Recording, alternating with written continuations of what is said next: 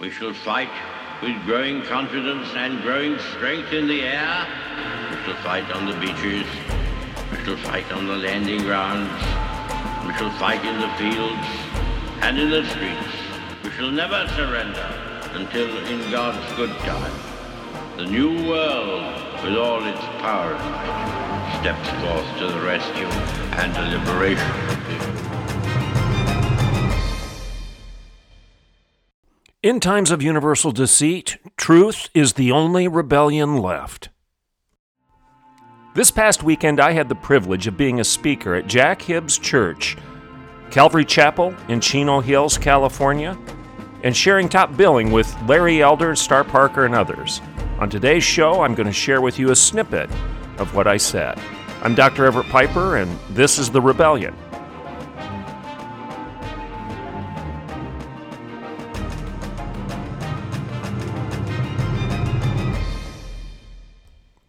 Good morning and welcome to the Rebellion.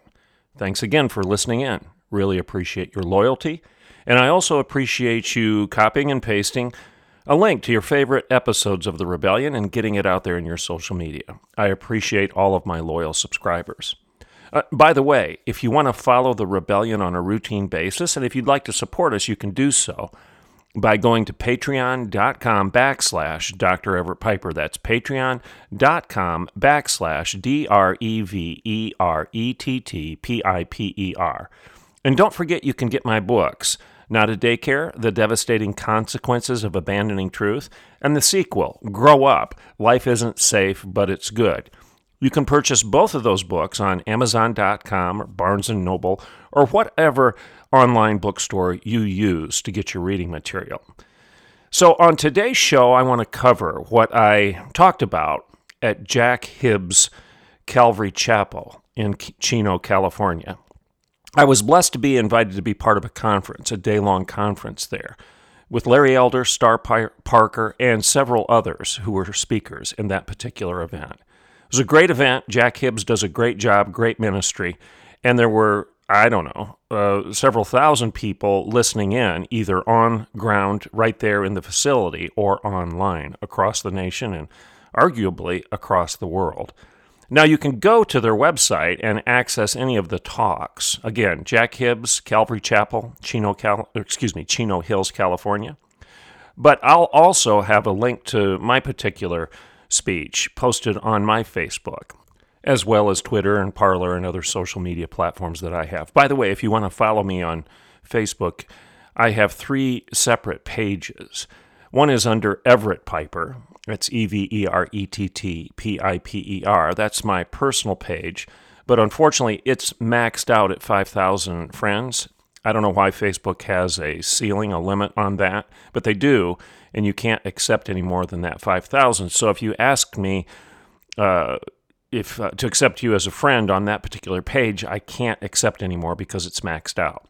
So go to the other Facebook page that I have, and that's my public personality page. That's under Dr. Everett Piper. That's Dr. Everett Piper. So that one is a public personality page, and therefore you can have unlimited followers. Then I have a third page, which is on my campaign to be county commissioner for District 1 of Osage County in Oklahoma. That one has a small number of followers, only about 450 at that point. I don't post as much of my personal commentary on that one. Uh, that's more related to my campaign, but I'd welcome you following me there too. And then, of course, on Twitter, it's Dr. Everett Piper on my Twitter feed. Okay, so that's some uh, housekeeping for the day. So I want to share with you after the break a brief excerpt of what I talked about in Chino Hills, uh, California, just this past Saturday at Jack Hibbs Calvary Chapel. And again, Larry Elder was the big dog there, and the rest of us shared billing with him. So let's take a break, and when I get back, I'll give you a little bit of a taste, and then you can go to their website, Calvary Chapel, Chino Hills, pull up their conference, which was Come Back California, and uh, listen to some of the speakers for sure listen to Larry Elder and what he had to say, and maybe, if you're so inclined, even listen to yours truly. I'm Dr. Everett Piper, and this is The Rebellion, and I'll be right back in a couple minutes. Welcome back to The Rebellion. Okay, at this conference that took place this past Saturday, again, it's Comeback California at Calvary Chapel in Chino Hills, Pastor Jack Hibbs, H I B B S. I titled this talk, The Fall of Babel and Ideas Matter. And basically, what I shared with the audience was this that as a college president for 17 years, I argued over and over again something that you've heard about on this show, and that is that what? Ideas have consequences, ideas matter. Good ideas, good culture, good communities, good kids, and good leaders. And bad ideas, bad culture, bad communities, bad kids, bad leaders. Uh, you've heard me say it over and over again. For good or for ill, our ideas always matter. We are going to behave in accordance with our beliefs. It's inevitable. And in many ways, we do eventually practice what we preach. And then I quoted Carlyle, which I've quoted before on this show, but it's an excellent quote of the ages, and it is this That thing a man does practically believe, a thing a man does practically lay to heart and know for certain, is in all cases the primary thing for him, and creatively determines all of the rest. Carlyle. So, in other words, what's my point? You've heard it before. Your grandma was right garbage in and garbage out. So I, I challenged the audience in Chino Hills that I wanted to talk about the power of an idea, one singular idea. And it was what I've called, is what I've called a terrible idea, a bad idea. And it's the one from Supreme Court Justice Anthony Kennedy in 1992, where he wrote, At the heart of liberty is the right to define one's own concept of existence, of meaning, of the universe and the mystery of human life. Close quote. One more time on that. Again, you've heard me critique this idea before, but I want you to listen to what Anthony Kennedy wrote one more time. At the heart of liberty is the right to define one's own concept, concept of existence. Excuse me. Let me go back and do that one more time. At the heart of liberty is the right to define one's own concept of existence, of meaning, of the universe, and the mystery of human life. Now, it sounds like a great quote at first blush. Oh, we swoon over that. The freedom that we have, the liberty that we have to define our own concept of existence, of meaning, of the universe, and the mystery of human life. But I would argue that that's one of the most vacuous bits of pablum that's ever come forth from a Supreme Court Justice of the United States of America. Now, why do I say that? Why do I say that this man, who was emblematic of what it means to straddle the fence. I mean, that's what Justice Kennedy became known for, right? He was the guy that always broke the tie eh, between the liberals and the conservatives, uh, or at least that's the way the media painted him. Uh, but he opened up Pandora's box and he released a curse, I would argue, of Herculean proportions on our society by uttering those words. I mean, just think where we are as the result of him saying that we have the right to define our own concept of existence. We've got proponents of critical race theory doubling down, suggesting that people with paler skin are actually less human than persons of color. They have the right to define their own concept of what it means to be a human being. And if you don't have enough melanin in your skin, you're less human, you're not fully human. I mean, they're saying that. That's what Hannah Nicole Jones has said. That's what Nick Cannon has said. They've actually said this. This is not a good place for us to go, people. I mean, this is so similar to what the Nazis said of Jews. They dumbed down Jews to being not human, less than human. This is what slave traders said of blacks. This is what William Wilberforce had to challenge in the, in the British Empire by telling those people in Parliament that black people were actually human. They were men and women too. And now we have a movement called critical theory, which is doing the exact same thing, relegating certain human beings to a lesser status because of the way they look. This is not going to end well. And then it's hardly newsworthy to hear that parents are raising a child to choose his own pronouns and his own gender, and they're encouraging kids as young as two at Oklahoma State University to do this? And even in schools, kindergarten, first graders, second graders, third graders are being indoctrinated with this, with this nonsense. And we have pride marchers during Pride Month, including our Vice President, Kamala Harris, who are strutting our streets declaring that their sexual inclinations are one and the same with their human identity. Men who presumably stand against cultural appropriation turn around and appropriate unto themselves things that are not theirs, like a woman's identity, a woman's dignity, her sport, her locker room, her shower, and her restroom. All of these examples, all of these examples are precisely what was inevitable when Justice Kennedy told us to define our own existence. In other words, these are all stories that have one thing in common. All of them are examples of doing precisely what Justice Kennedy told us to do. All of them. All of them are ex- examples, tales of choosing to define our own concept of existence, deciding for ourselves what it means to be human, defining human, defining men and women in our own image, rather than accepting the fact that we are defined by God in His image. Uh, this is the seminal issue of our time. This is the biggest question that drives all others. Defining what it means to be human matters. And who gets to define? Who gets to define the human being? Definition matters. I mean, we ask questions that imply that this definition matters. In other words, are we morally culpable? Do we choose our actions? Do our appetites and desi- desires define us? Can we and should we rise above our instincts and inclinations? Can we decide to behave differently? Are we defined by the color of our skin or by the content of our character? Is there such a thing as an objective male and female? These are all important questions, aren't they? And if we can't answer these questions rightly, then everything else is going to be wrong. Everything else is going to be wrong in the wake that follows. For almost 5,000 years, the Judeo Christian tradition has affirmed that we are the Imago Dei. Over and over again on the show, I have told you that we are made in the image of God. We are the Imago Dei. We're not the Imago dog. We're not animals. This is a this is a time-tested truth and it's elevated mankind, us, you and me, to an objective good like no other and it has done so for centuries. This this idea of being made in the image of God stands in direct opposition to our modern day hell bent determination to diminish men and women to little more than the products of intersectionality or our libido and our fantasies or the libidinous desires of those who deem themselves the fittest, you know, that su- should survive in the ultimate struggle. Uh, more questions. Are we merely products of the primordial soup? Are we nothing but evolved beasts that have risen triumphantly from a Marxian swamp? Are we simply happenstance and chance? Do we have moral significance above a dog, a pig, a cat, a cow, or even a virus for that matter? Are we, are we different than all the rest of what we see around us? We need to ask these questions.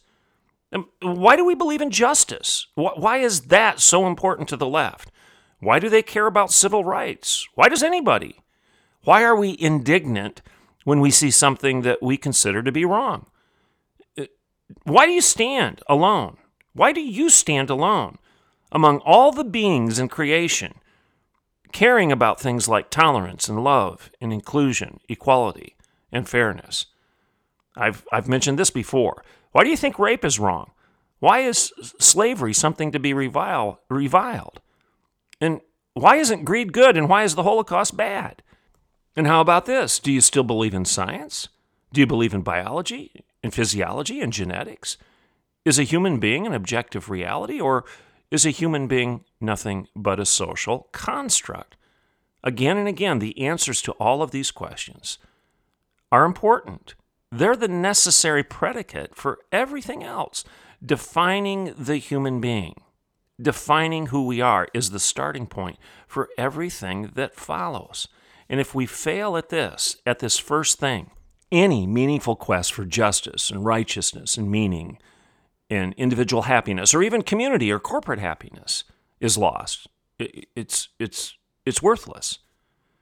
Getting the answers wrong to all the stuff that I've just rattled off and asked It's akin to what M. Scott Peck called lying to us, the diabolical human mind. And as I've said before, Graham Walker called it the pathology of the intellect, the sickness of thinking you're smart enough to define your own concept of existence, of meaning, of the universe. I mean, when Justice Kennedy uttered those words, he opened up Pandora's box and exposed the big lie. St. Augustine called it fantastica fornicato, the prostitution of the mind. Again, the biggest deception of our time is the lie that slithered forth from Justice Kennedy's Pandoran box in 1992 the idea that we can decide who we are, that we have the right to determine what it means to be human, and that we can define for ourselves by our libido rather than our Lord through the fantastica fornication, fornicato, that we are in charge of our own happiness, our own definition of purpose what it means to be a man or a woman, a human being.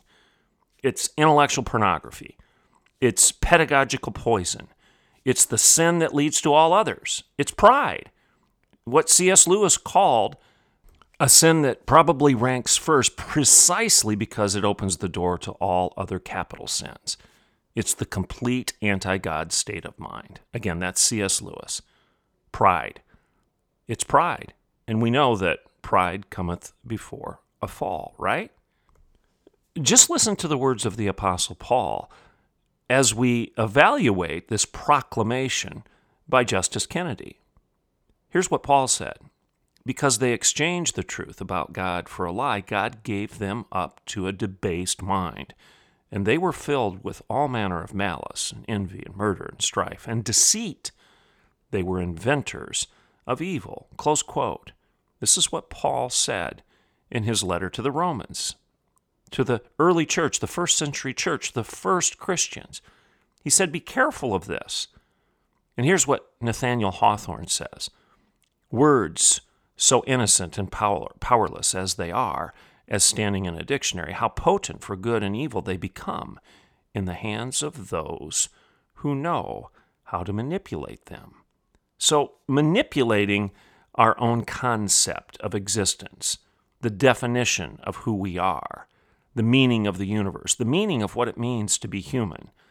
You know, it sounds innocent, doesn't it, as these words stand powerless and abstract, standing in a dictionary, but they become very potent for good and evil in the hands of those who know how to manipulate them. You know, in my book, you've heard me talk about not a daycare, and you've also heard me read from and talk about. Grow Up Life Isn't Safe, but It's Good. In that book, Grow Up, I offer this. If we are to communicate sanely and intelligently with one another, words must mean something. A pony can't be a fish, and a fish can't be a chicken. The meaning of words must be objective and predictable and enduring. If they're not, you couldn't read the sentence that I have just quoted and hope to understand what it says. The very nature of speaking and reading and writing assumes definitional clarity. Otherwise, normal daily communication would become as impossible as trying to play football without a field or a ball. And I go on in that, that particular chapter and I say this when it comes to a dictionary, facts matter, your feelings don't. You might feel like red is a number, but it's not. You might feel like 2 plus 2 equals green, but it doesn't. You might feel like dogs are quarter horses and that your Labrador retriever can lay eggs, but she won't. In all of these examples, none of your feelings change the facts of what truly is. Definitions matter, your delusions don't. the bottom line is this words have to mean something. And as human beings, as human beings, we are unique in this understanding and our use of language as our as our method of communication, our primary way to talk to one another, to communicate with one another. We debate and we argue. We make speeches and we deliver sermons. We teach lessons. We pontificate, we preach, and we proclaim. We espouse liberal and conservative ideas. And our bigger ideas are, are framed and defended with emotion and passion and anger and indignation. We have confidence in our words. And all of us resist any attempt to co opt and twist or manipulate their meanings. We don't like it when people say something about us that isn't true. We say, I didn't say that. You're misrepresenting me. What you're saying about me is a lie. That's the way we defend ourselves indignantly and with passion because our words mean something. We defend them with tenacity. If they deceive, we call them lies. If they embolden, we call them inspiring. If they are promises, we call them contracts. Words have meaning. And history shows that they have power to build nations, define religions, inspire revolutions, defend what is true, or even hide what is false. Today's woke disregard for this objective meaning of words has led to less liberty, not more. Progressives have spun reality and turned it on its head. In their fluid rainbow lexicon, love is now synonymous with sex, and hate is now synonymous with love, and men are women, and women are men. This is all just a, a, an example of the exact same thing. It's, I'm saying the same thing over and over again, really. When we compromise the definition of words and their clear meanings, we compromise our ability to debate or to disagree, and we shift from being critical thinkers to little more than parrots for critical theory and what's popular and in vogue. I'll say that again. When we shift from being critical thinkers to proponents and parrots of critical theory, we're really doing nothing but you know, just popping off about what's popular and in vogue. C.S. Lewis expressed this type of a shift as he scolded the agnostic in The Great Divorce. This is a quote I've shared with you over and over again. C.S. Lewis in The Great Divorce says this We simply found ourselves in contact with a certain current of ideas and plunged into it. And because it seemed modern and successful, we just started automatically saying the kind of things that won applause. Close quote. If that doesn't describe where we are today, I don't know what does. If Jesus' parable of building on sand or rock tells us anything, it tells us that foundations matter, right? That definitions make a difference. A stable foundation holds true, and shifting sands are going to crumble. Christ was very clear. Our lives, he says, must be built on the solid rock of enduring definitions. Or, as Chesterton put it, the point of opening one's mind is akin to that of opening one's mouth. It's to close it on something solid. Great quote from Chesterton.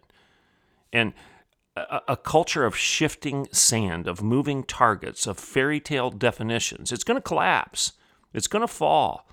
Words have definitions and meanings, and meanings aren't changed just because you feel like it.